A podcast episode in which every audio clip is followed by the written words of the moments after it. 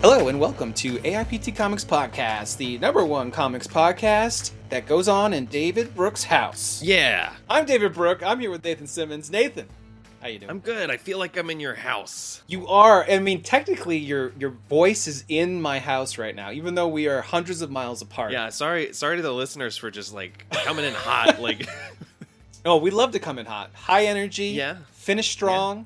Recording in the middle of the week for once, which is a very weird little peek behind the curtain for everybody. But if any giant news happens Friday, Don't blame us. This show was recorded Thursday night. Can we make up stuff that maybe happened? Yeah. So weird that Phoebe Waller-Bridge is playing the Invisible Woman in the Fantastic Four movie. Yes. Let's just put that into the world. Was crazy. I thought it was a weird choice to have Barney replace Thing, but I think purple is a smart move on their part. There's a mod for Resident Evil 8 that has replaced like a bunch of the villains with Barney the Dinosaur. No way. Yeah, that's awesome. I'll send you a clip. It's great. And it's like eerily like photoreal, like it eerily matches the graphics of the game. I love you, you love me. Zombies are a way to be. Zombies are a way to be. You know, that's a mantra I live by. Yeah. Now this is a peek at your album that's coming out, yeah? Yeah, that is track 9. Yeah. It's titled Love and War and the Apocalypse. Poor Jeff Smith has to be on the episode where we talk about Barney the Dinosaur. Yeah, if you don't know, Jeff Smith has a new book out called Tukey. It's on Kickstarter. You can actually still back it. I think there's something like 15 days left on it. But we got the chance to interview him. A written piece went up on AIPTcomics.com. Mm-hmm. A week or two ago now, and we have a full version. We give him questions that he answered only on the podcast. So yeah, listen in for some interesting takes on Stan Lee, Jack Kirby, Warner Brothers screwing over the Bone movie. Yeah, I actually had a friend ask me when I mentioned the interview, they were like, "Hey, so what's happening with that Netflix thing?" And I was like, "Just stay tuned, brother." Like I'm really excited about it. It's fun. It's a fun chat for sure. Oh yeah, for sure. Yeah, we talk a lot about Tukey, but also a lot about Bone, I'd say. Mm-hmm. Yeah, and he's a really just gracious guest. Yeah, he's really nice, really chill. So stay tuned for that. But if you're unfamiliar with this show, this is the comic book podcast where we recap the biggest news of the week, we review the best comics of the week, and we look ahead to the comics out next week, so that you can plan your week ahead. In the news this week, actually, it was a pretty crazy week for news. It runs the gamut. Sometimes there are weeks where there's a lot of release news and only release news, but this week there is movie news. There's new release news, of course, but also some drama. But we are going to have to start this week with some very sad news. Yeah. It came to our attention midweek. Jesse Hamm, the writer and artist, has passed away. His wife took to Twitter and let everyone know a blood clot took his life. Just incredibly tragic. Very sudden, too.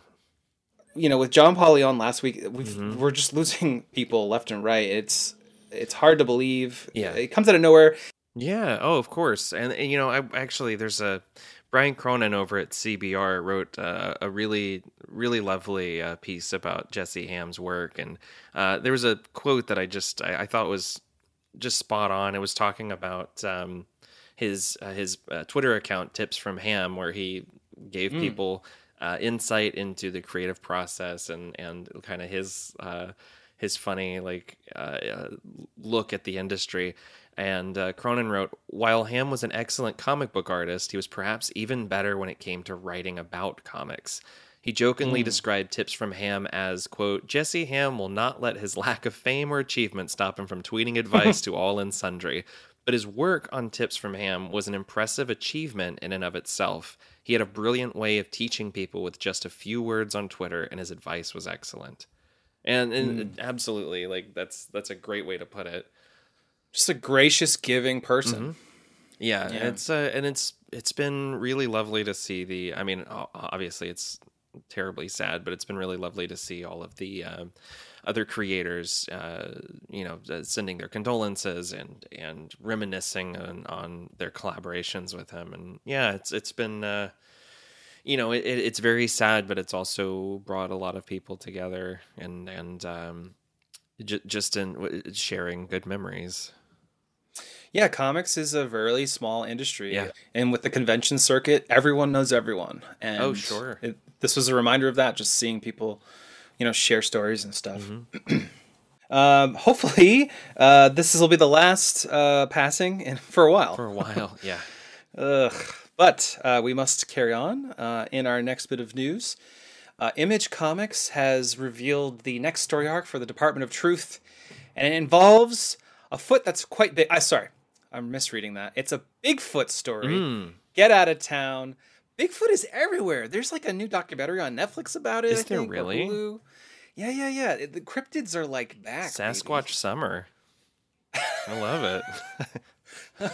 Much preferred over White Boy Summer. Yeah. This is going to be a two-parter. Mm-hmm. So it's a summer event, essentially.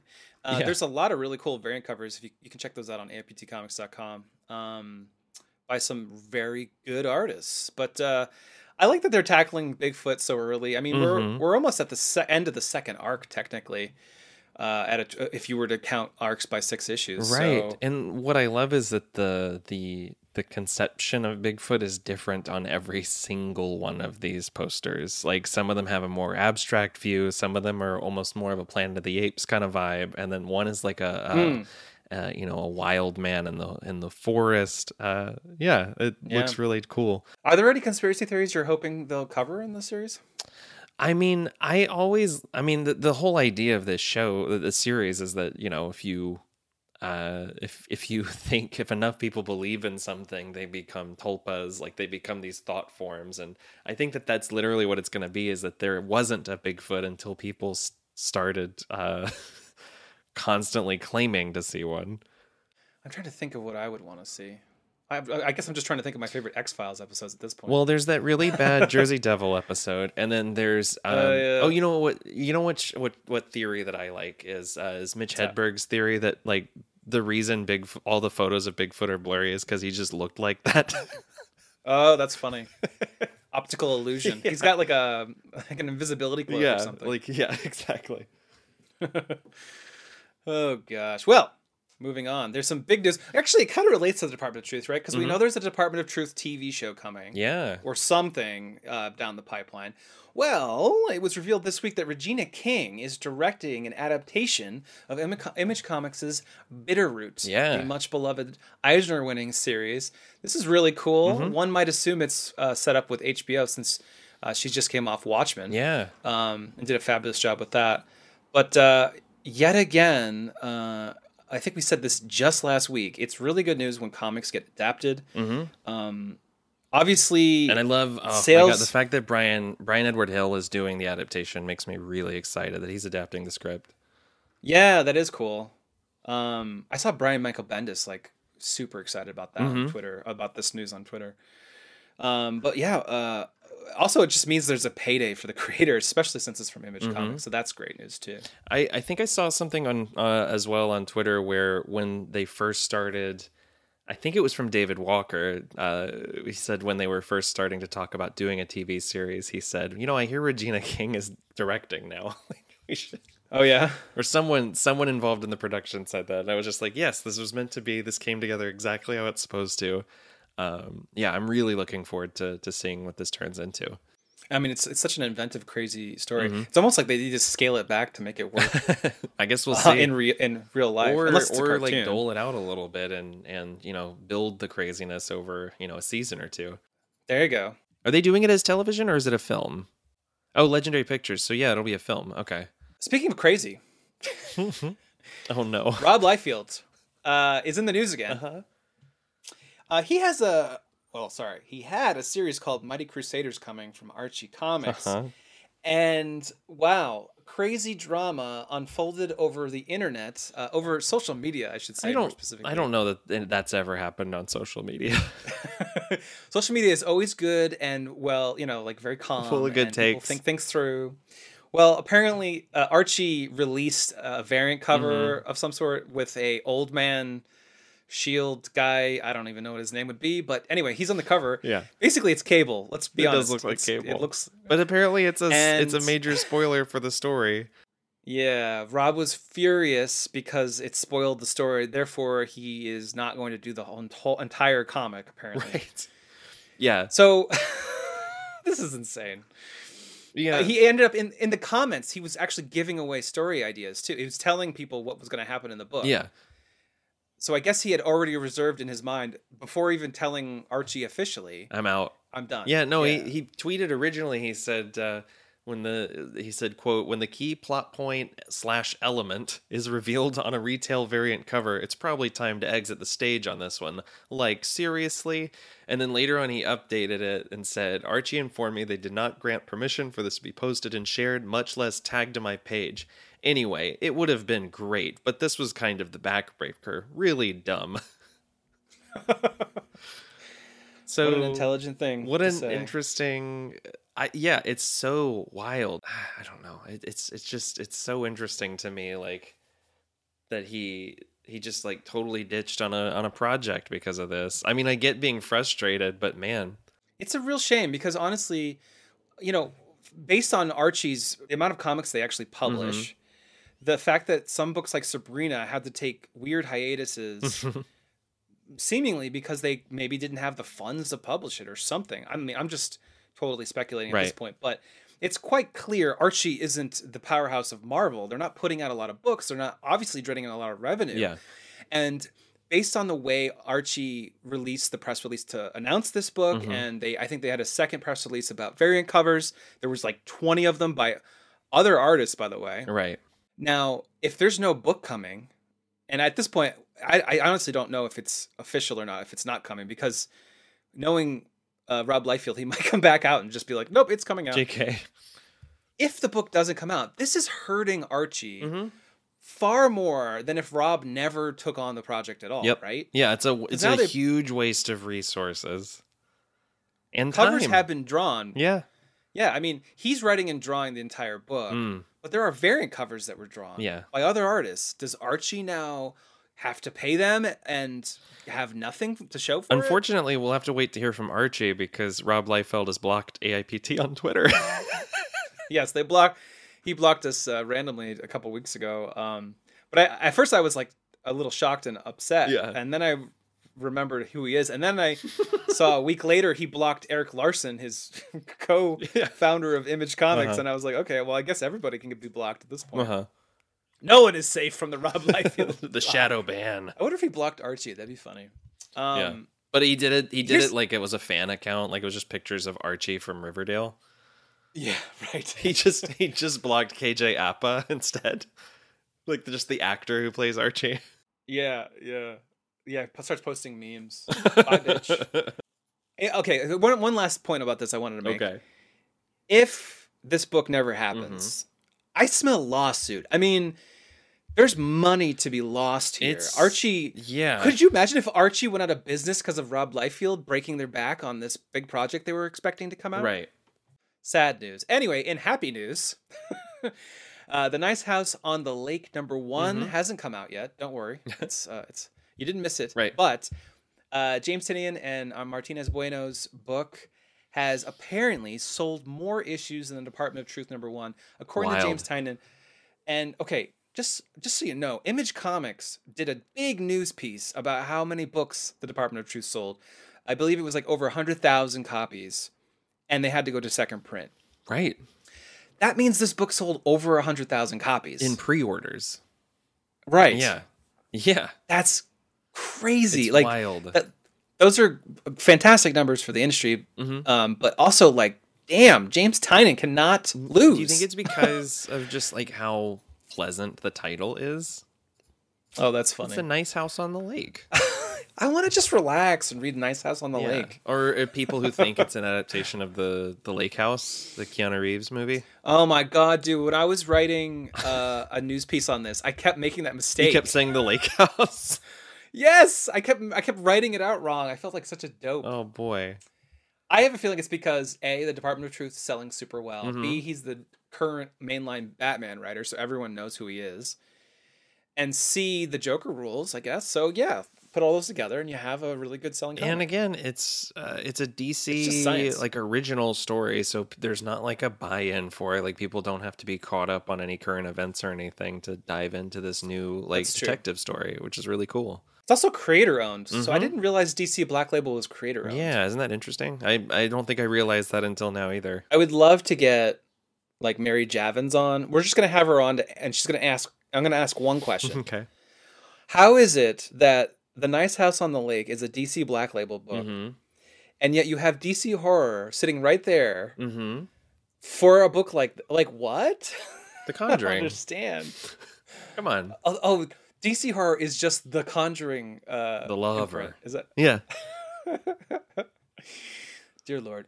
Moving on to Marvel news. Mm-hmm. Marvel had a bunch of reveals this week. Yeah. Obviously because their August solicitations are coming. I think next week. Yeah. I looked at my watch. Like my watch says when the solicitations come out. They revealed that X-Men: The Trial of Magneto is on the way. It's a 5-part series by Leah Williams and artist is Lucas Wernick. So and Valerio Schiti on cover. So this is interesting because Marvel already teased that Leah would be doing a book in August, and they had listed Valerio Schiti as artist. Mm-hmm. But now he's doing covers, so maybe he was moved over a little bit. Yeah, it's interesting. Sure. Also, more hand-centric artwork for Magneto. You're right. They revealed, was it last week? The John Romita Jr. yeah, with the enormous hands. I think he made a pretty good joke on this show. I'm sure I said something about his meat hooks. I don't know. Something that's buried in this news is the fact that X Factor is ending officially. Yeah, with, number 10. And then it was dropped in the last page of X Factor this week. Yes. I think I saw Leah tweet something about it came as a bit of a shock. So it wasn't a decision. Yeah, she said she found out while she was scripting issue number 9 that number 10 would be the final issue. Right. Which is wild. Yeah, books end, books get canceled. Yeah. I imagine it's a sales thing because I know fans just love this series.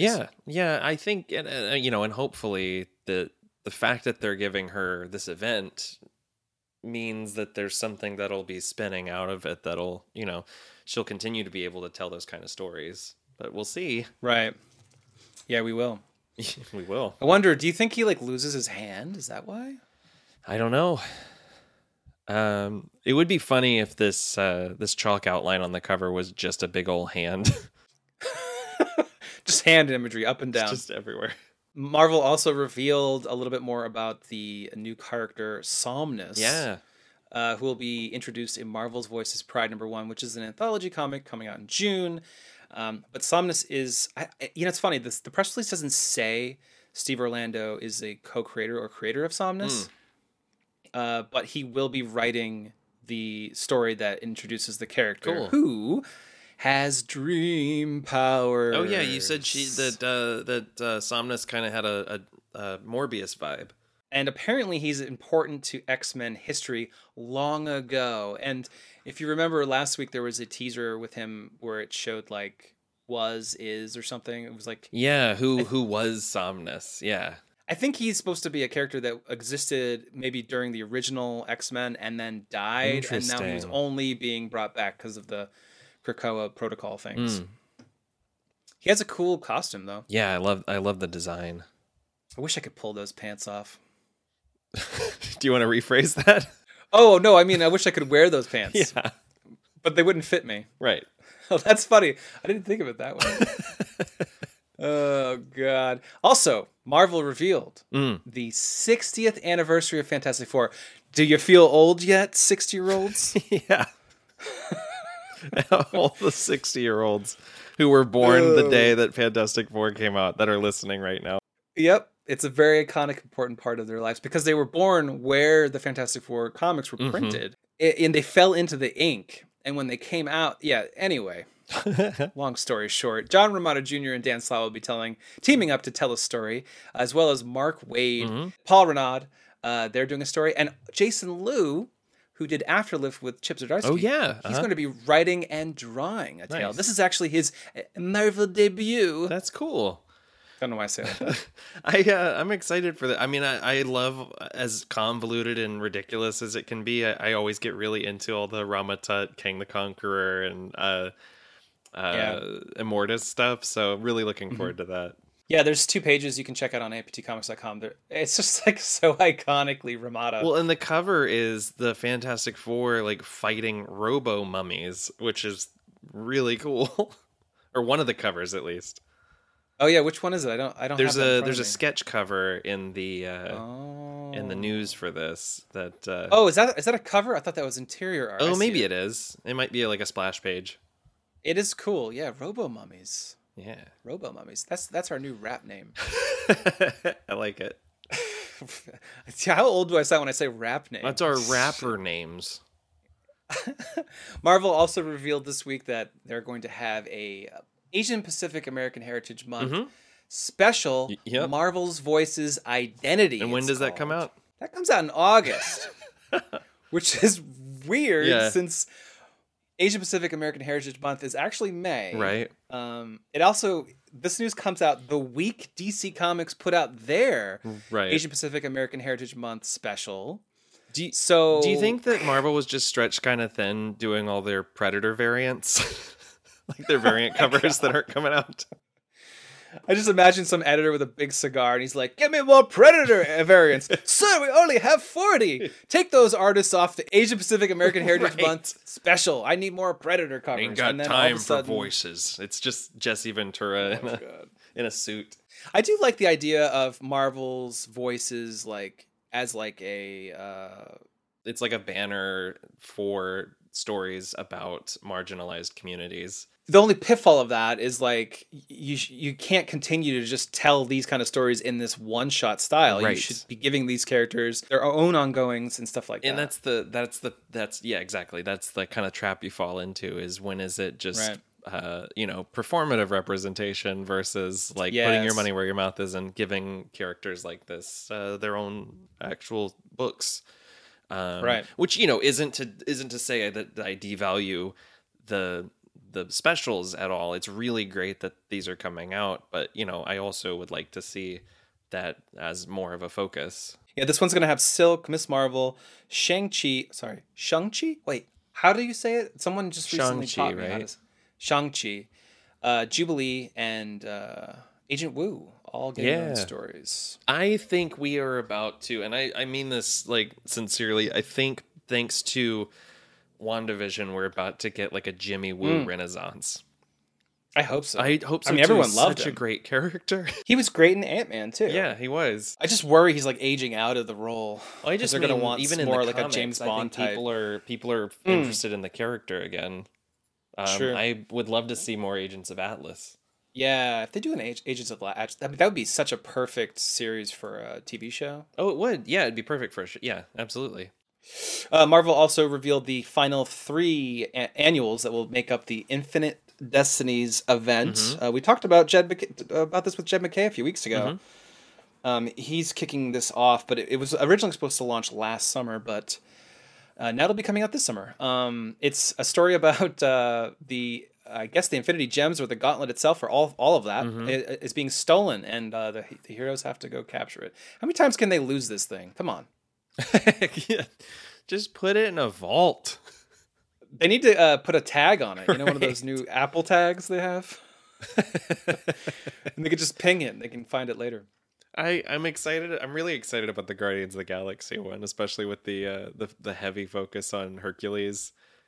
It's just genuinely one of my favorite characters. I really am excited for the Spider-Man one. I'm interested in Amulet. I think that character has a lot of potential. It was only recently introduced or actually created by or co-created by Saladin Ahmed. And it's a neat idea because his powers are defensive. He makes shields. Yeah, I like usually that. Usually these characters are like, trying to kill other people, not protect themselves and others. Speaking about killing other people, in our last bit of news...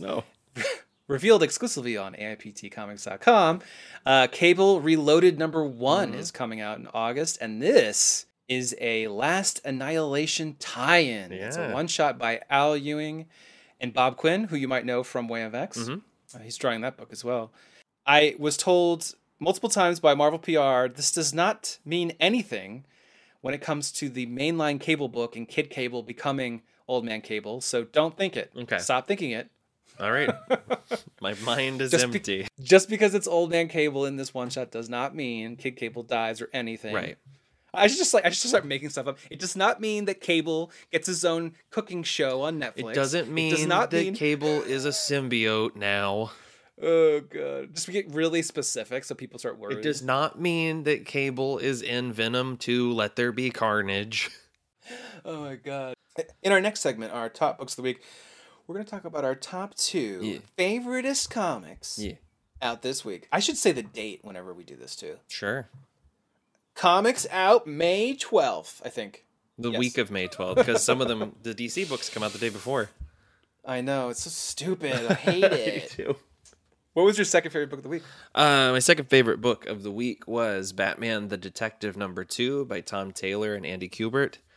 This series is just really cool. I don't have any like super critical in-depth things to say about it. I mean, it's continuing on with the mystery from the last issue that there's a group that is specifically targeting everyone Batman has ever saved. It's not quite clear why, but it seems to have something to do with Batman's old mentor, Henri Ducard, which was a really cool surprise. I haven't seen that character pop up in forever, so it was really neat to see what that character would be up to and the references to a shared history that's continued on past the present day, because the story's slightly into the future. It was cool seeing Bruce Wayne in action outside of costume and looking like crap, you know what I mean? Like he's tired and really worn down by years of crime fighting, and there's almost an implication that he's trying to find his way out of this at some point. It was it's a really strong issue that builds off of the stuff from the last one. It definitely feels like a middle chapter. It doesn't just kind of builds off of what happened before, and I think it set the stage for a really interesting confrontation for the next issue. I love that opening scene at Big Ben. Oh yeah, where he's dropping the guy off the rope. Yeah, it's such a good use of longer panels to show the guy falling. And his interactions with the new squire are really interesting. It almost feels like he's trying to figure her out or figure out why someone else would want to live this life. I'm wondering if Squire has something to do with the larger mystery or something. Why go into that character at all? Why is Bruce so interested? Yeah, that's a good point. And also, why does he have a Batmobile in every major city? And why does he have a secret hospital? I love. There's so much that Taylor is doing with building out this huge. It's almost like Taylor's writing his own Batman Inc., but set in the future, so we don't have to see all the groundwork. We just see all the fruits of his labor, and it's really fun to see how much bigger the story gets. The scope keeps widening. Yeah, no, it's like Taylor's got full reign to do whatever he likes, right? Yeah, it's really cool. Actually, the title of my review of this, because I reviewed the second issue, is Batman the Detective number 2 is just plain cool comics. Yes, it's true. That's accurate. I did not lie. My second favorite book of the week is by a different writer named Tom Taylor and Daniele Di Niccolo. It's Seven Secrets number 7. I like saying that. Seven Secrets number 7. Yeah, ooh, that's nice. Damn. I changed my name to that. Yes, Mr. Seven. So this is an important issue because if you don't know, the first 5 issues were basically setting up the characters, setting up this this order. It's called the Order that protects 7 secrets. The 6th issue was set in Fairyland. Oh right, yeah, you were telling me. I gotta catch up on this series. Didn't see that coming. That's a huge spoiler. Probably shouldn't have told you that. Anyway, issue 7, they get out of Fairy. They're now in France and in a bunker kind of secret base that they have. Nice. And they get to find out what happened when one of the 7 secrets was opened. It's a really crazy cool way of revealing what happened, because it actually opens, the issue opens on just regular people going about their day and finding out before the Order does what happened, because they're in ferry, like trying to transport and escape the baddies. And the whole world knows before they do, this secret organization, right? And so there's all this tension of, what is it? What happened? What is the secret? And then we find out, and it's like this huge falling out of, oh my God, what could that mean for the other six secrets? What could they be? Right. Meanwhile, we get to check in with the villain, who is the son of basically the head of the Order, and we think she's dead, and he's very upset about this.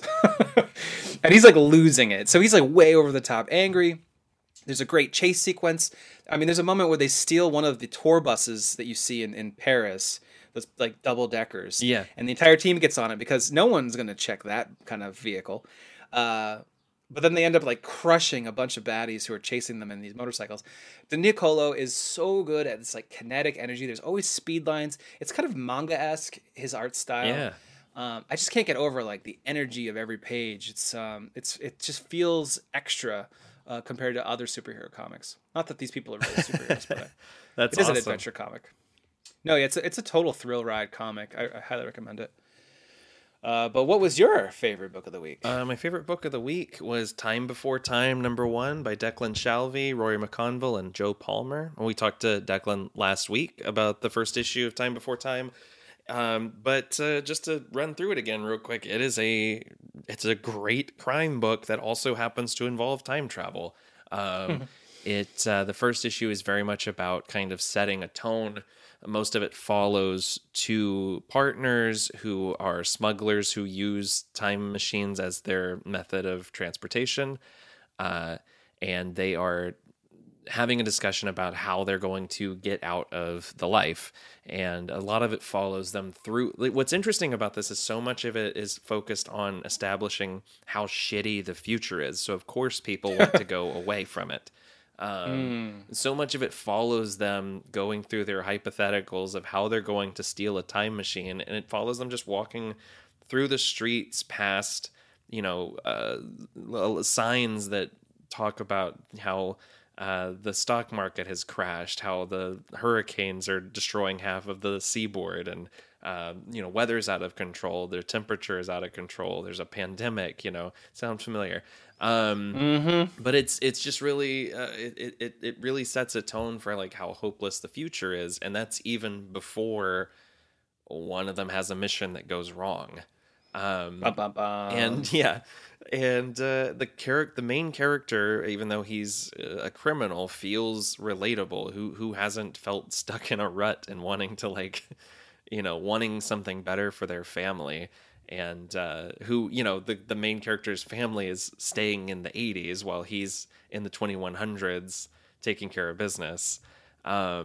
It sets up a really interesting mystery that will, carry through the rest of the series. And I don't know, there was just something about this book that I'm really hooked on where it's going to go. I love the vibe of the book. Yeah, it feels gritty, and grungy. Yeah, it has like a sci-fi vibe I like. It's like the color tones and stuff. It's like cool. You know what I mean? Well, yeah, cool there's a club scene that is like, what if John, all the clubs in the John Wick universe are like these neon drenched, or like Madripoor in the MCU is basically what if John Wick was a country, right? And like there's this club scene that's like very brightly lit and flooded with like pinks and purples, but it's also the most depressing scene of the book.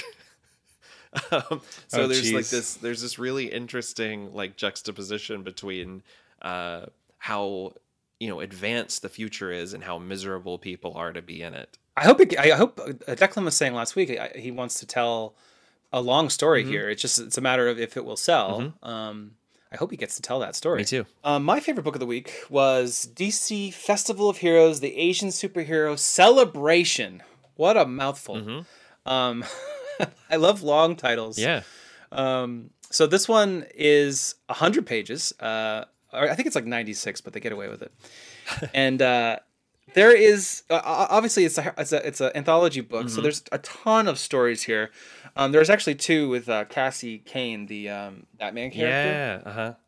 But every story is based on an Asian character, and there's all types of stories here. There are like 2-page stories, but there are also 1-page stories, and there's also stories that are just like fun little action scenes, and there are stories that matter to the canon. Nice. Like there's a Catwoman story, for instance, that matters to the Catwoman series. It also launches a new character that I think we'll be getting later in the year. We have not heard when, but Jeannie Luen Yang and Bernard Chang do a story with what is he called? He's called the Monkey Prince. There's like a whole mythical god hierarchy going on in this story. And there are demons. And meanwhile, the Monkey Prince is actually a human boy that is in high school. So it's like a Peter Parker-esque younger person. And he actually hates superheroes. Isn't the story actually called The Monkey Prince Hates Superheroes? I think that's actually the name of the chapter, which is really great. I didn't even catch that. And I reviewed it. If you want more of my thoughts on the book, you can go to AIPTcomics.com, read the review. But that one is particularly interesting because I think that character could add a lot to DC canon. I mean, he literally interacts with Shazam in this story in a way that's interesting. Man, Yang is on fire, too. Between this and Batman, Superman, and I believe he's writing the new Shang-Chi, right? Shang-Chi next week, the first issue. That's so awesome. 127 is the legacy numbering. Hell yeah. There's also a good story with Black Lightning. He's meeting Thunder's girlfriend, Grace Choi. Nice. And it's like there's like tension there. And at first you think maybe it's because he's, he's not so open to his daughter being gay. But it ends up being he's just not super into the type of person Grace Choi is because they're super strong and just beating on baddies and breaking through walls and stuff. So that story had like some nice nuance and texture to it. I like that. I don't think there was a bad story in there. There's also a story about Damian Wayne. And there's also a story about the new Superman with a hyphen, I might add. I had to say that. I don't know why. That's really cute. It has a great I forgot ending. It is styled with a hyphen. I forgot about that. I love that character though. I talked about Jean Luen Yang was on this show like a year or two ago now, and I asked about the hyphen, and he was like, "I wasn't sure about the hyphen." It was kind of funny. No, but just as you said, like it's a great celebration of these characters of action and adventure, and a reminder of just how many Asian characters there are to be lifted up and honored by DC Comics. And it wasn't just a throwaway anthology where it's like, oh, here it's a bunch of great stories. There were stories that were involved in the canon too, so they matter to future storytelling. That's great. So those are our top books of the week. We got through it, folks. We did. We couldn't do it without you. In our next segment, top books for next week, we're going to talk about our most anticipated comic out next week. What do you got for us, Nathan? I'm really looking forward to Fantastic Four Life Story #1 by Mark Russell and Sean Isaacsy. Is it Isaacsy? Gosh, I'm not sure. Let's say Isaacsy. I've been reading all these interviews with Mark Russell where he's talking about his intention writing this story. And if you guys aren't familiar with the Life Story line, they did Spider-Man Life Story by Chip Zdarsky. What was that, 2 years ago now, I think. And it told the story of Spider-Man in real time, as if, he arrived in the 60s and then follows him through to, follows his career through to the 2010s, 2020. And Fantastic Four Life Story is going to do the same thing. It starts with them going up into space during the space race in the 60s, and it sets the story against the Cold War and has them dealing with paranoia during the Cold War and, what are we supposed to do with these people these Americans who went up into space and then came back and they're different, they're changed, and it kind of puts the characters into almost a realistic backdrop to play off of. But even more interesting than that, Mark Russell has said that his favorite thing about Fantastic Four is about the relationships of the characters instead of the powers. And that is so true. I feel like the best Fantastic Four stories are the ones that focus on how they care for one another.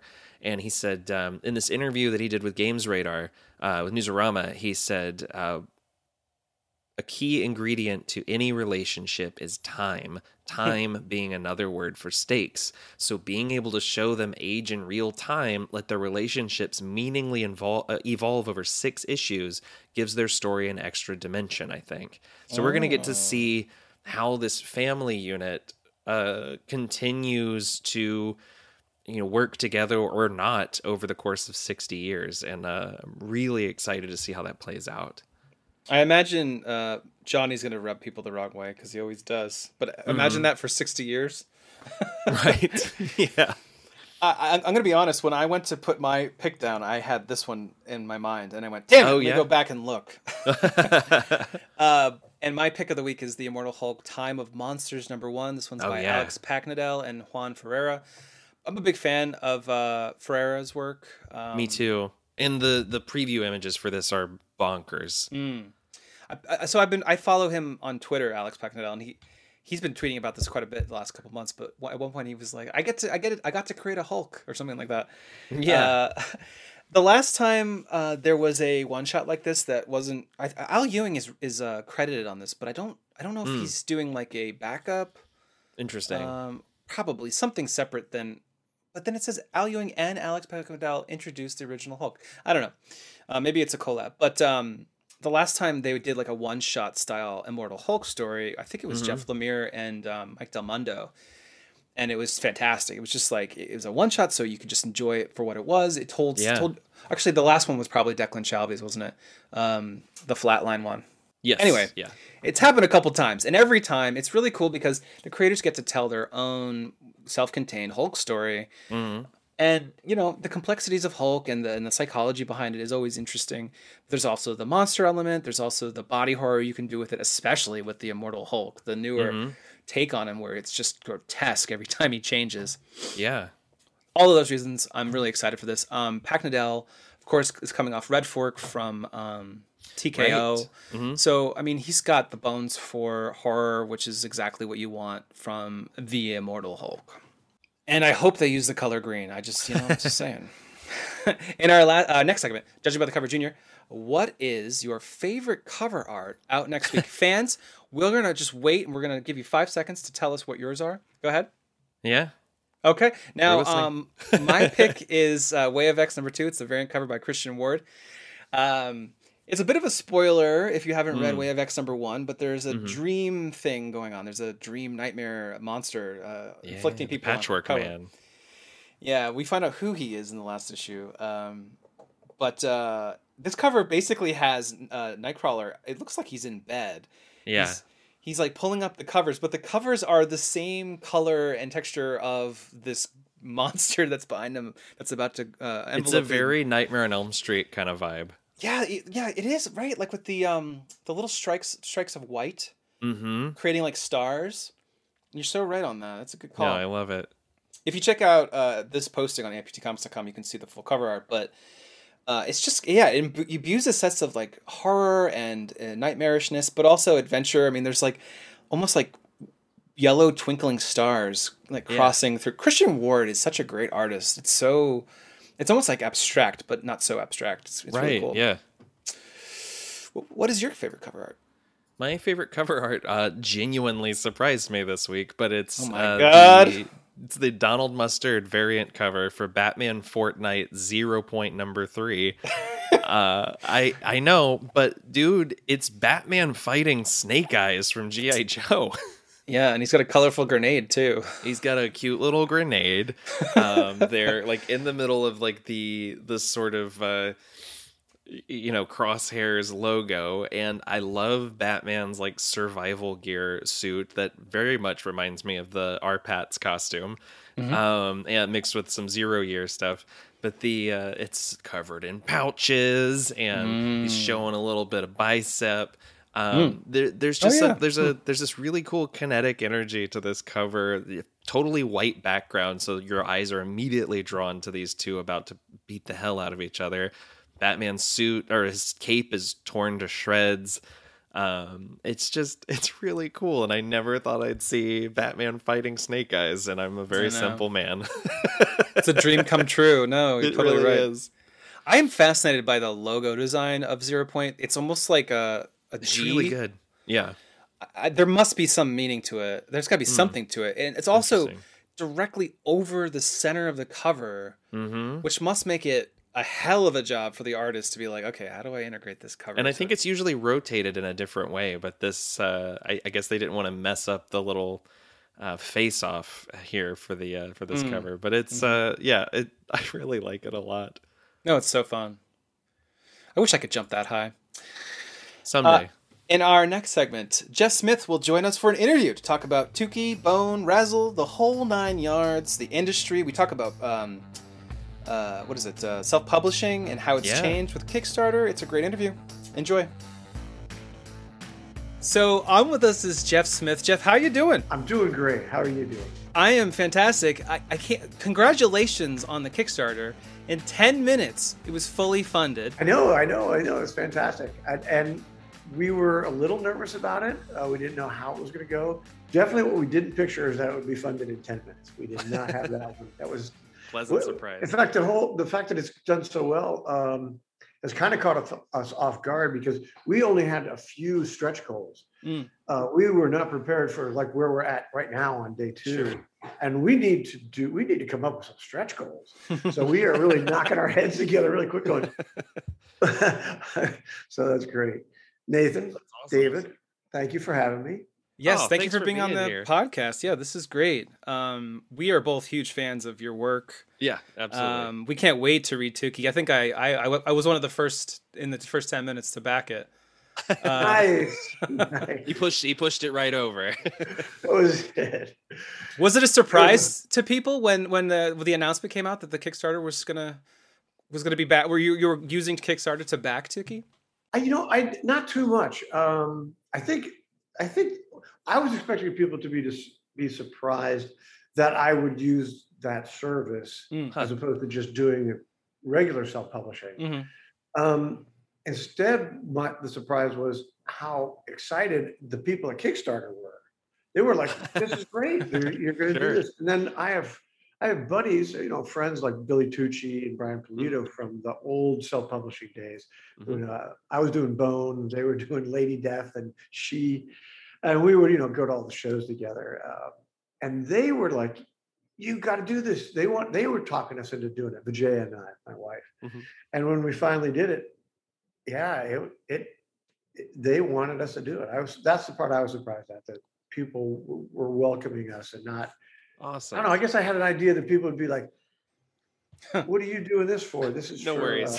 Startups." It's not. I was wrong. I was totally wrong. Well, we were wondering the original version of Tukey, the webcomic, was in color, but the new books are in black and white. What led to the decision to kind of go back to basics there? There was I wanted to have a real break between the webcomic and this Tukey. So it's a similar story. It's still about this guy who's a lone wanderer, and he a sequence of events is pretty much the same. But a couple of things I needed to change. One was the format, not the widescreen angle, the horizontal. That was okay. Landscape. But when I collected it into some comics, I collected the webcomic into like 4 issues, and you had to open it, hold it. Like a calendar, which some people hated, some people loved. That wasn't the problem. The problem was I was trying to do like a Prince Valiant type of a Flash Gordon Sunday comic once a week. And it kind of was fun on the webcomic, but when I collected them together, they didn't flow correctly. They were kind of stop and start. So that was one problem. The second problem was as I got to the part where the little kids get in the story, I don't know if you remember reading it, but there's these little kids that kind of start hanging out with Tukey. I realized this is a story about family, and I really needed to go back and start over from scratch. Now, I was able to save a lot of the artwork, but it's not the same. This is not just reprinting those pages. That's one of the reasons I wanted to go back to the early days of Bone and Rassel with black and white artwork. I'm just making a break with that. In fact, I was joking around with somebody saying that I now consider the webcomic the online pilot. Huh. For sure. It's leaked online. Oh no. Yeah, set photos. Yeah, exactly. Yeah. Pardon me, I've had a long day. Oh, of course. No, go ahead. You mentioned in the Kickstarter press release that you really dove back into Tucky when COVID hit. Can you tell us a little bit about the process and why it felt like it was finally time? Yeah. So when I set it aside, another reason was I was co-founding a comics festival called Cartoon Crossroads Columbus, or CXC, in Columbus, Ohio, with Tom Spurgeon and Lucy Shelton Caswell and my wife Jaya. And that was almost a full-time job for a while. But then, like in 2019, the show was working on its own. It wasn't a full-time job for me anymore. And I got Tukey out, and I'd been thinking about it, but still just thinking about it and playing around with pages. I took some pages to San Diego in 2019 at the Comic-Con International. But it was when lockdown happened. I just suddenly had all this time to be at my desk. And I sat down and I got serious. And I not only knocked out and finished, I mean, completed, inked everything. Oh, wow. Tukey Fight for Fire. That is done and ready to go to the printer. Awesome. But I finished the second one. I had a second book called Tukey Fight for Family. And it's 90% inked. I just have like the last chapter still. Wow. So and everybody says they're going to get so much done during lockdown, and you did it. Jeff Smith, that's your secret. I was stunned. I couldn't believe I did nothing. I'd have been happy if I had done one book, but I did two. Sure. Yeah. Three. That's impressive. That's awesome. Well, we were wondering, how is the, you talked a little bit about how you kind of refocused on family, but how is there other ways in which the story has kind of evolved since you've gone back to it? Yes. The original focus was that, well, it still takes place 2 million years ago, so 2 million BCE, which was a very fascinating, crossroads in our history. It's a real focal point for many reasons. One, there were multiple human species alive at the same time, including Australopithecines, which was the famous Lucy was from. And that right there makes me I want to draw that. I want to be in that place. But one of the things that happens is right around that time period, our direct ancestor, Homo erectus, really starts to expand and takes over large swaths of Africa, and actually leaves Africa and begins to settle Asia and Europe.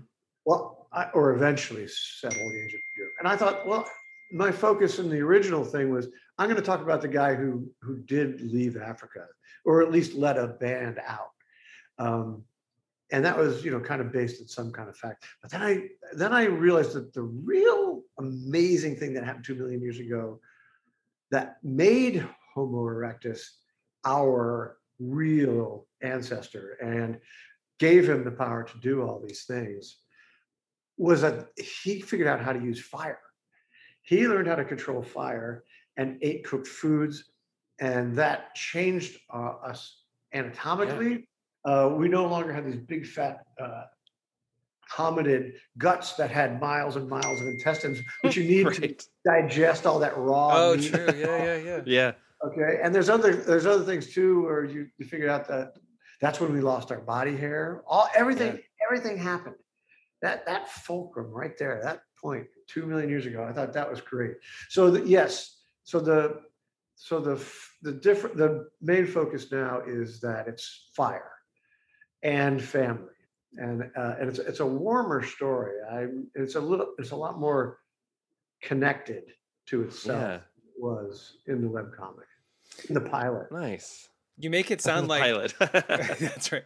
You make it sound like Homo sapiens are almost like superheroes, and this was their moment to like gain their powers. It was our best party trick. We could make And I love that. In my story, what I decided to do is say that the other animals, the other hominids, they decided they didn't like fire. They almost felt like, you've stolen a secret from the gods. That's bad. That's scary and dangerous, and it's actually blasphemous. So some of the other species actually hunt and try to kill anyone they see using fire. So that's kind of that's the story. Like the conflict, yeah. Wow. The stakes are high, man. Life or death. But spoiler alert, we win. Yes. We were literally having a conversation hundreds of miles apart, all three of us. Really?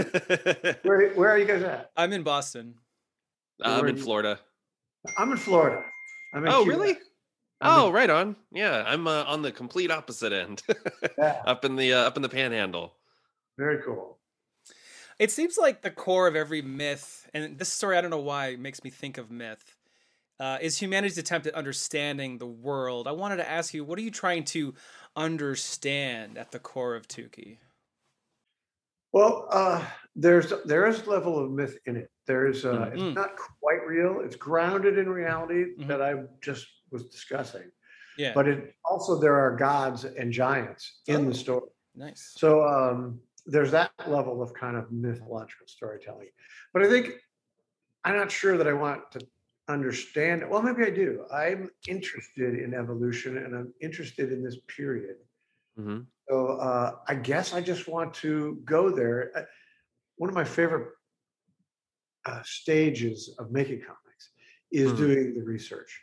When you're just, all you're doing is, watching documentaries and reading books and crazy articles online. I actually went to Olduvai Gorge in the 90s. Mm-hmm. That's the famous archaeological site of the Leakeys. And I've told the story at a couple places recently, but I'll tell you again. Yeah. When I was there visiting, I went down into where you can go and look at they have a little place where you can look at the layers and the depths, and you can see how there were campsites and there were occupations over time at different levels. Wow. And I remember looking up, and there was like a kind of a dirt wall going up, and then above that was, there were trees and stuff, and I have a real strong memory of the trees kind of swaying in the wind, and kind of having this like vision of like all these different, Homo habilis and Australopithecus and Australopithecus subida or whatever, walking around actually interacting with each other. I don't know, almost like in a marketplace. And it almost felt like I was seeing an echo of something that really happened. And that is actually when the seeds were planted for Tukey. Wow. Yeah. So that's a fun part. And I guess I'm not sure I'm like wanting anybody to learn anything as much as I want to learn. Sure. What could be there? What was there? Right. All that kind of stuff. Figuring out what was there and then drawing it, right? Yeah. Yeah, that's cool. Well, and speaking of that, like when you're setting down to like start a page each day, I mean, do you have any rituals that you have when you approach the page or the story as a whole, like something that kind of gets you into that headspace? A little. I mean, I see a lot of people do like warm-up sketches or I don't know if writers are the same way. They just do a little warm-up poem. That's a good question. In the morning to wake up. Just a haiku to get the day started. The most I do is sometimes the night before I go to sleep, I might start thinking about what's Tukey going to do tomorrow? Why do we do it? And that's actually quite fun. And I did that a lot. Yeah. Well, I used to think, what's Phone Bone going to do tomorrow? And that was actually a really pleasant way for me to drift off to sleep. And often when I wake up, I set my alarm for 5. Mm-hmm. But, if you set your alarm for 5, you wake up at 4:55, right? Mm-hmm. Yes. And I would think, what am I going to do? And I can think, and I can see the scene I want to do, and the panels kind of appear to me, and I can kind of see what that is. And then I just go and I just get out the paper and do it. Awesome. It makes me think there's a Tukey Bone crossover going on in your dreams. Yeah, maybe. Yeah. You've noted in previous interviews you're a big reader. Do you have any favorite reads right now, novels or comics? I just finished 2 books, and I read them in parallel. I've never done this before. I had 2 books, and I read about 10 pages of that, and then read the other one, and it was the new Stan Lee bio. Oh yeah, mm-hmm. True Believer. That is an amazing book. And the other book was great. That's me binging. And that's because of the Kickstarter. I wonder how I can. Oh, hey, it's good news. That's okay. I hope it's good news. Yeah. Let me see if I can. I don't know if I can turn it off while this is. That's okay. Before the recording, we'll just say the binging is like your bank account. Yeah. Don't yeah, we'll drop that in. And the other book was Mark Evanier's biography of Kirby. Mm-hmm. Kirby, King of the Comics. Oh, yes. I need to read that. Let me tell you what, man. I had those two right on my bedstand. Yeah. I just was reading them. Yeah. I don't know. What a mind trip to read those two together. And I felt like the Stan Lee book was written a little bit knives out. You know what I mean? Mm-hmm. Mm, okay. I'm kind of okay with that because that's kind of how I felt about Stan Lee anyway. Sure. So I did meet him. I did meet both Stan and Jack. Mm-hmm. And Stan Lee was very friendly to me. Mm-hmm. Told me he loved my work. I didn't really believe it. But he actually was really hurt when I said, "Oh, you say that to all the boys." He says, "Oh, wow!" No, he actually was hurt. He actually had. I think he had Frank Miller bring him over to introduce.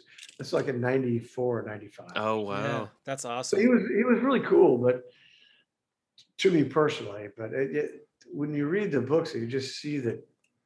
He just iced Kirby out of any credit. Right, right. That's the difficult truth of that partnership for sure. Well, and the truth is Kirby didn't do it without Stan. Sure, yeah. Stan was an important ingredient in there, but he wasn't the writer or the cover. Right. He was the editor, and that's. Before we say that, I wanted to say Roy Thomas did a piece for The Hollywood Reporter, like refuting a lot of what was in the book. He also said like a lot of it's real too, but I think he's working on like a rebuttal like book or something in response. I will read it. Yeah, same. There was a real good book a few years ago called The Secret History of the Marvel Universe. I think that was a great book too. That was the first time you kind of I'm probably much older than you guys. I actually was reading Stan and Jack in the 60s. Mm. Nice. Yeah. It was the late 60s. So, you know, a lot of the Fantastic Four and stuff I was reading was reprints.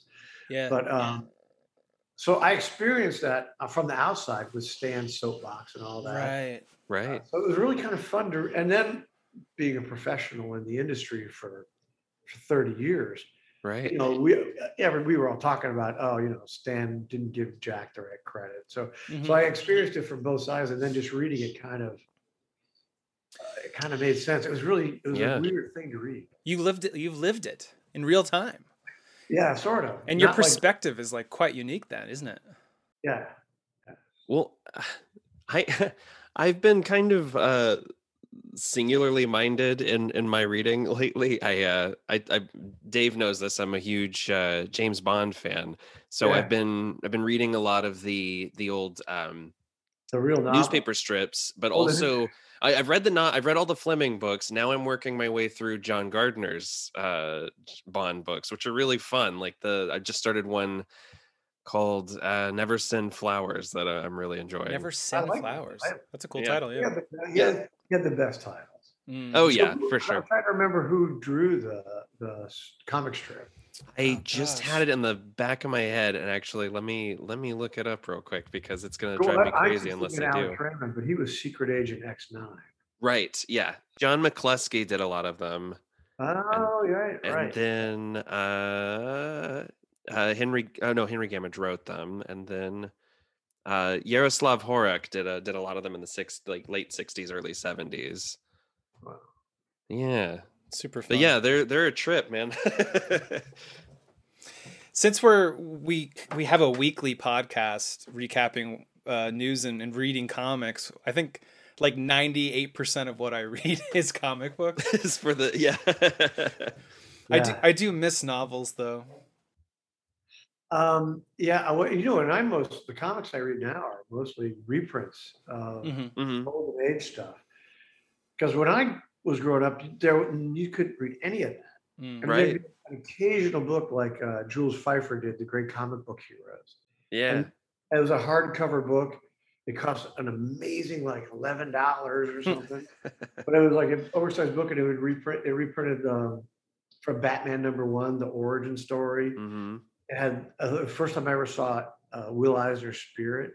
But that kind of stuff was just mind-boggling. There was another book called All in Color for a Dime, which was co-written or edited by Don Thompson, who used to be the Comics Buyer's Guide. And those things were so rare. Every one of my friends that I knew had those like 4 books, whatever they were. So yeah, I remember reading Pogo, and it was like a tattered copy. Yeah, but now you can get all of Pogo in order. Digital, right. Digital download, hardcover, softcover. Mickey Mouse comics. Oh my God, it's incredible. Oh yeah. Well, it's just weird. This is such an amazing time. It is, right? Walt Simonson's Thor. Yeah. In the original art pages. Yes. Dave just sent me a collection of Morbius comics from the 70s, and it's all the like the black and white reprints from like Vampire Tales and Fear magazine, and it's just so cool to see those in one spot. I have not seen that. I'm going to try to find it. It's awesome. I'm really enjoying it. I went to school. Are there any recent comics you guys are into? Nathan could talk forever about Swamp Thing. The current Swamp Thing is great. Ramvi's Swamp Thing is excellent. I actually, in fact, I think I read a review on this site today about that. Oh yeah, that was mine. Okay. Yeah, cool. It's really great. It's revisiting some mythology from the Alan Moore years, but also moving it into a new era. It's really, really cool. Yeah, your review actually made me want to go pick it up. Oh man, I really appreciate that. I haven't read Swamp Thing since Bissett was there. So that's a long time ago. Sure. And the green and there's 2 poison ivies. What? What's going on? Yeah, it's a trip. It's a trip. I'm going to go check. I got to pick it up. So there seems to be like a renaissance when it comes to horror comics. Like almost every publisher is putting out a horror comic or more than one. Like Image Comics, Homesick Pilots was a series that we both really liked that just ended its first arc. It's insane. Like it seems like the quality of comics is just great because there's more publishers too, like Vault and Aftershock. People are taking chances, yeah. The talent level right now is unprecedented. At no time in history, you could maybe say at DC Comics, there was that kind of level of draftsmanship. Mm-hmm. Yeah. It's just like, it's bonkers now. There's so many well-drawn. Yeah. There's women drawing comics. There's, the diversity is crazy. There's color, there's everything. Mm-hmm. Yeah. And all the genres it's wide open too. And if you like EC Comics, James Tynion is putting out a anthology series called Razor Blades right now, which is a monthly horror anthology, and it's really got that kind of eerie, creepy kind of vibe from it's really good. Has anybody read Ed Piskor's Red Room? I haven't. No, I'm friends with Ed. I'm terrified. I'm scared to read the book. Oh, wow. Oh, yeah. That just came out from Fantagraphics, right? Yeah. Yeah. I'm going to have to check that out. I think I can get you a copy. It looks pretty scary, man. I saw some preview pages from this. This looks great. Yeah, actually, we ran an interview with him on AIPT, I think a week or two ago. Speaking of what we're reading, was there any books that helped or inspired you when you were creating Tukey? One was called Catching Fire. That was it was about the fact that capturing fire and eating cooked food is what that was the thing that pushed us over the edge from being, you know, hominids and primates into being. Yeah. And that was a fascinating book. And it was, I mean, it was all done just by looking, you know, at the physiology of the bones and the fossils. There may have been some DNA work done too, but it was amazing. And I read a bunch of books. There's Before the Dawn, I can't remember the authors' names anymore, but yeah, I did a lot of research on this book. There weren't too many documentaries that were very helpful. We need to get time machines going. Yeah. You're right. Well, you know, we were just talking a little bit about this, but comics in general have changed a lot over time. Are there any, when you're approaching Tukey, is there anything you've embraced, like digital technology, digital comics? Are you playing in that area at all? Well, yeah. I mean, obviously it started as a web comics. I was sticking my toe in.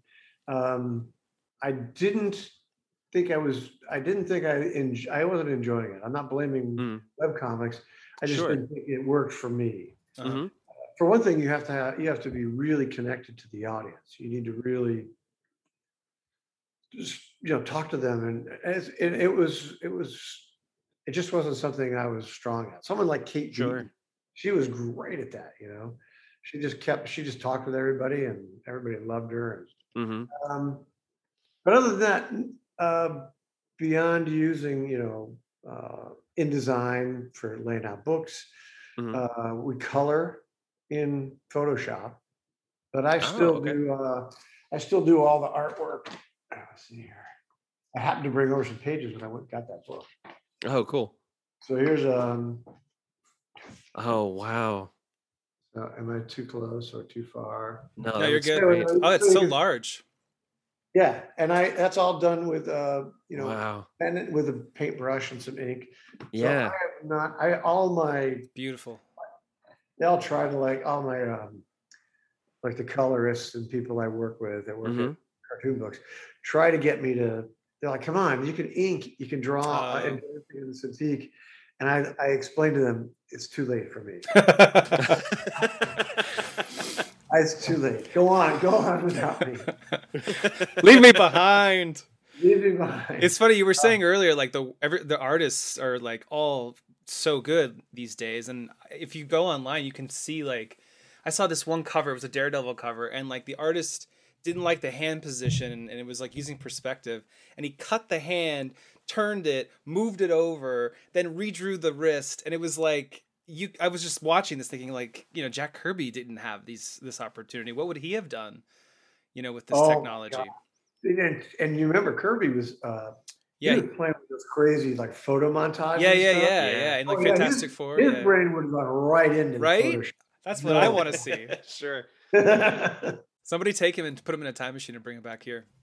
But I read somewhere, I think it was Michael Chabon. Noticed that in, like, the current Marvel Cinematic Universe and the DC Universe, the foundations of those are Kirby. Both of them. Oh, sure. Yeah, absolutely. I mean, because you got Darkseid and the mother boxes and all that. That's all new gods and stuff. Not to mention, like, Thanos was based on Darkseid, right? So in a way, he Thanos created him. Was a rip-off of Darkseid. Right. Well, you know, we'd be completely remiss if we didn't bring up Bone today, which you actually brought back a few years ago in the form of Bone Coda. But how was it revisiting the story? And do you think there's another Bone story in you somewhere? Yeah, that was 5 years ago. That was the 25th. Yeah. It's now the 30th anniversary of Bone. Wild. It's wild. It was really fun revisiting it. And yeah. I wasn't sure if it would be difficult because I hadn't actually drawn them or had them interact the characters in a while. But it came right back. No problem. The only difference was, and nobody said anything about it or cared or noticed, I changed the panels. Since then I had done Rassel, and a lot of the panels are landscaped. because I was trying to do like noir, which comes from right. I love Razzle, by the way. I gotta throw that out there. But I don't have the 9-panel grid except occasionally. So I did the landscape panels in Coda, and nobody really, and that was kind of fun. But as far as like drawing them being irritated with each other, it came all back. So sure, it was really fun. That's awesome. Awesome. Well, Bone adaptations have been attempted a few times over the years, but mostly in film format. Why do you feel Netflix is the ideal place for a Bone adaptation? Well, because previously it was always a film. Somebody's trying to do a movie. Oh, gotcha.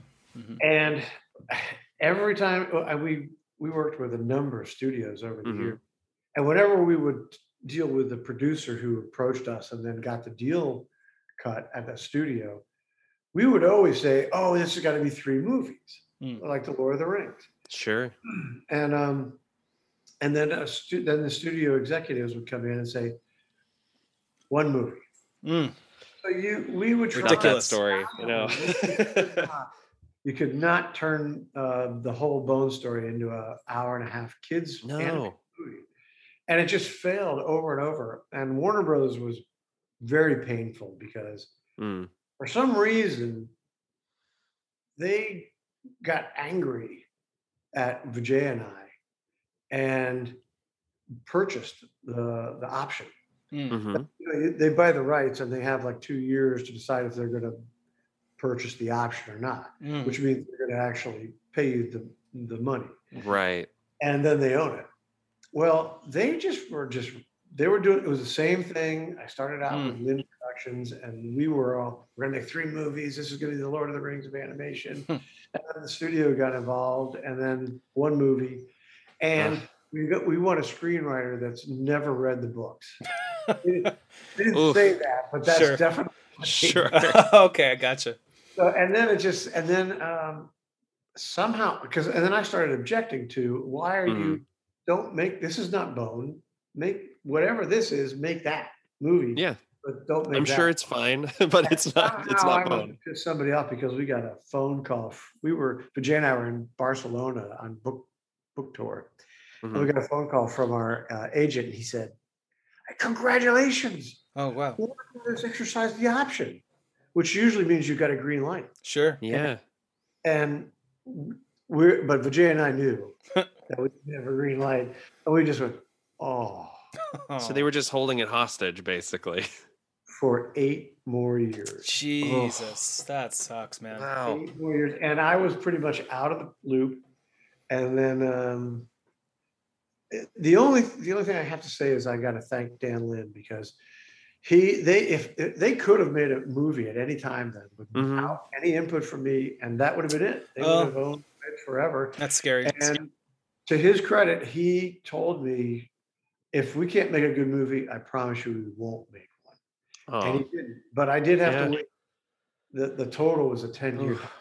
I did have to just wait. That was rough. So when we did get the rights back, Vijay and I had no desire to let anybody know that the rights were free. Sure. We were like, it's a secret. Yeah. We said, "Fuck this." That was not fun. I don't care if there's a movie. Bone has done what it's done. It's no longer in the world, and it's done it without a movie. Screw that. Not doing it. Mm-hmm. Well, word got out within a week. And we got phone calls from like Apple streaming services and Netflix. Those were the big 2. And they basically, wanted to do it as a show. Mm-hmm. And actually serialize it and build the story in exactly the same way the comic book did, and I'm thrilled. And that's the dream. Right now, that makes sense. Yeah. So, so we're happy. So where we're at in that right now is that we're in the writing stage. They've broken the thing. They know what's going to be in each show, and we're in that stage right now. And then pretty soon we'll start, looking for animators and all that. Oh my God, who would voice Phone Bone? Bruce Willis. We have not gotten to that stage yet, and I've never. Yeah, how do you even like think of that? Yeah, yeah, that's like you could go any direction with it almost. Yeah, I guess I kind of think you would need to be someone with acting chops, but who could have a small voice. Mm-hmm. And I don't know who that would be, like Toby Maguire or something. Or interesting. Yeah, I'm not saying him, but he had that ability to be Peter Parker. Yeah, yeah. I've only had two. Right. No, I believe you. We believe you. All right. But he was able to have, all the emotions. No, that's really... I can envision that after you said it. It's amazing, voice acting, the power of it. I mean, you see it with the new show, Invincible, that just came out. The casting is just insane. I've not seen that, but I've read crazy good reviews. It's really, it's very it genuinely surprised very gory, me. Yeah. But that's the book. Well, and you said it's going to stick as close to the book as possible for the Netflix series. So I'm assuming we're not going to see what Boneville looks like. Yep, that's correct. All right, that's fair. There's a big bone of contention with all the other studios. They all want really to start in Boneville. That's interesting. Huh. It's like a secret they want to know. One another. Well, they just think in a really linear way. The Lord of the Rings movie started with this huge origin story, backstory, which is not the way the book is at all. Right. Yeah. Now I worked in the movie, so maybe it knows. Maybe it would work in a movie for Bone. Yeah. Thank God I'll never have to find out. Sure. What is that prequel book to Lord of the Rings? Like the Silmarillion? The Silmarillion. Yeah. I'm sure a lot of that opening was from the Silmarillion. Right. Mm-hmm. Yeah. There's some crazy stuff in that book. I wanted to ask, since you have come from the world of self-publishing, and now there's this modern thing called Kickstarter that's self-publishing.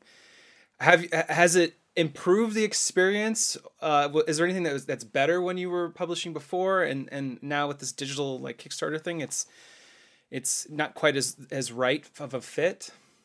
It is a gigantic change, I think. It's so different that. Well, let me back up and say, in the 90s, there were 11 comic book distributors. Now there's just one, Diamond. But there were at least 11. Right. They were regional. Some of them were national, some were regional. But if one of them didn't carry you, a bunch of other ones would. So in that sense, this is a different landscape now for self-publishers. And I'd have to say I like it that Kickstarter offers the self-publisher a way to get around gatekeepers. Sure. But I want to stress that even if we want to get around gatekeepers, we still want to be on store shelves, right? We still want to be in a comic book. Right. So I'm not sure that's been quite figured out yet, but I'm excited enough about the attention and publicity that these things get, and not just for me, but for a lot of these books, that this is a way to prove that your book is a viable product. That is a big improvement. That's a big improvement. Yeah. The only thing I'm worried about is that it kind of cuts out some of the middleman stuff, which, yes, the gatekeeper part I don't miss. Mm-hmm. But somehow that I don't want the retailers to be missed. So we're gonna have to. I'm going to work with people and retailers and see if we can't figure that out. Maybe you guys are a very retailer-friendly site. I would think maybe somehow if this was a topic that was explored more, how do we talk to? That's a really good question. Yeah, it's a really crazy time for distribution too. Since what is it? I think it's in August. Marvel's leaving Diamond and going to Penguin Random House for all their distribution. And DC already did, right? Yeah, they're using, I forget, is it the Midtown company? I forget the name of it. There was one of them was a major online comic But I thought they backed away from them. I think so. They chose one, yeah, DC Comics. But then it seems like most other like smaller publishers are going to continue to use Diamond, at least for like domestic. I know that a lot of publishers like Heavy Metal and I think AWA are all using like Scholastic or some other options for like international delivery. I mean, COVID changed everything. Yeah. Since we do a lot in the book market, we use PGW, which is that's a big distributor for us. But I remember when we first went to Scholastic, getting the Scholastic books versions of Bone into bookstores was difficult because they weren't used to that market and getting that kind of book. It was a challenge. Yeah, in fact, graphic novels entirely were a challenge. I mean, the self-publishers. My generation really wanted to take graphic novels and make them a renewable resource for retailers, and we got a lot of pushback for that. It's hard to believe now. Right? Yeah, it's like the whole market now. Oh yeah. Oh, back then you could not sell a graphic novel on Amazon. Yeah. You could not. Ingram wouldn't touch a comic book, let alone a self-published one. Right there. No, the landscape has changed so radically from the mid-90s. I can hardly even believe it. So it's much better now. No matter how you look at it. In terms of distribution, in terms of diversity, in terms of the kinds of comics there are.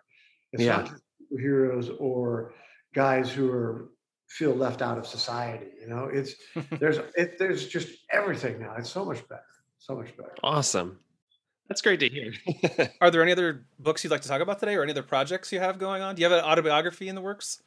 No, God. Because you know why? I'd have to draw it. I wouldn't be able to just write it. That's such a pain in the ass. No way. Well, if there's any other projects you'd like to talk about, would you humor us with our last segment, Off Topic Top Shelf? Of course. So in this last segment, we just want to know what you're into right now that's not comic books related. So it can be like hobbies or what you're watching or reading, anything like that. I often will find something to take my mind off of comics. And it could be anything, and I'll do a deep dive into it. Recent or past topics have been like the Marx Brothers. This is one I'm penciling and inking. I'll watch every Marx Brothers movie. Nice. I'll read every biography. I'll read books on them. And right now I'm into Sam Cooke, the R&B singer. So, and I'm reading in parallel the Mark Lewis and Beatles anthology, Tune In, the big fat one. And I'm reading that in parallel with Boogie Nights, The Triumph of Sam Cooke. So nice. Sam Cooke is my deep dive right now. I'm watching documentaries on him. I'm listening to all his music. So usually it's either some figure from film. I'll get into noir or I'll get into a director. Oh, I had a huge Kurosawa and a huge John Ford. Yeah. Those both lasted like 2 years each. So timeless, those directors. Oh my goodness. And they have helped inspire and improve my art for sure. That's awesome. John Ford never put the horizon line in the center. Always put it at the top or at the bottom. There was one of his films, Spielberg said he watches it before he ever directs another movie. Like, I forget which one of John Ford's films it was. One of his classic ones. You probably Google it and find out. But yeah, it's... I will. I'm going to guess it's Stagecoach. Because that's probably the one, yeah. That is a tight thing that has it's like a Spielberg. Spielberg's almost like the Beatles and Spielberg are like perennial. Of course. I dive into them, take a nice big drink. I could watch Indiana Jones like 1 billion times over. Jaws. That's mine. Yeah.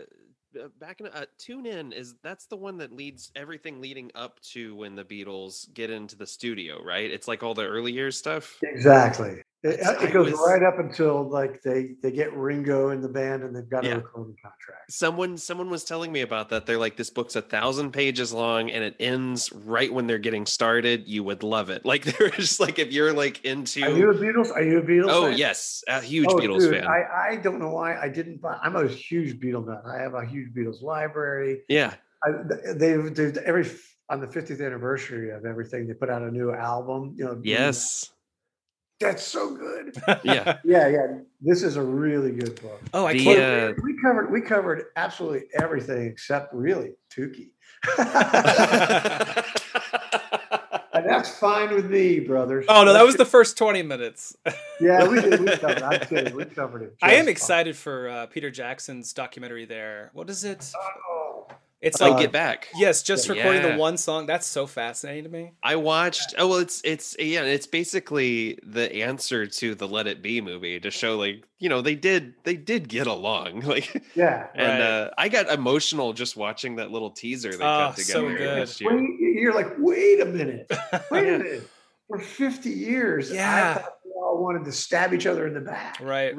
And then you just hear all the obla-dee, obla-da stories, and so it's not just the recording of Get Back; it's the recording of the whole album, Let It Be. Yeah.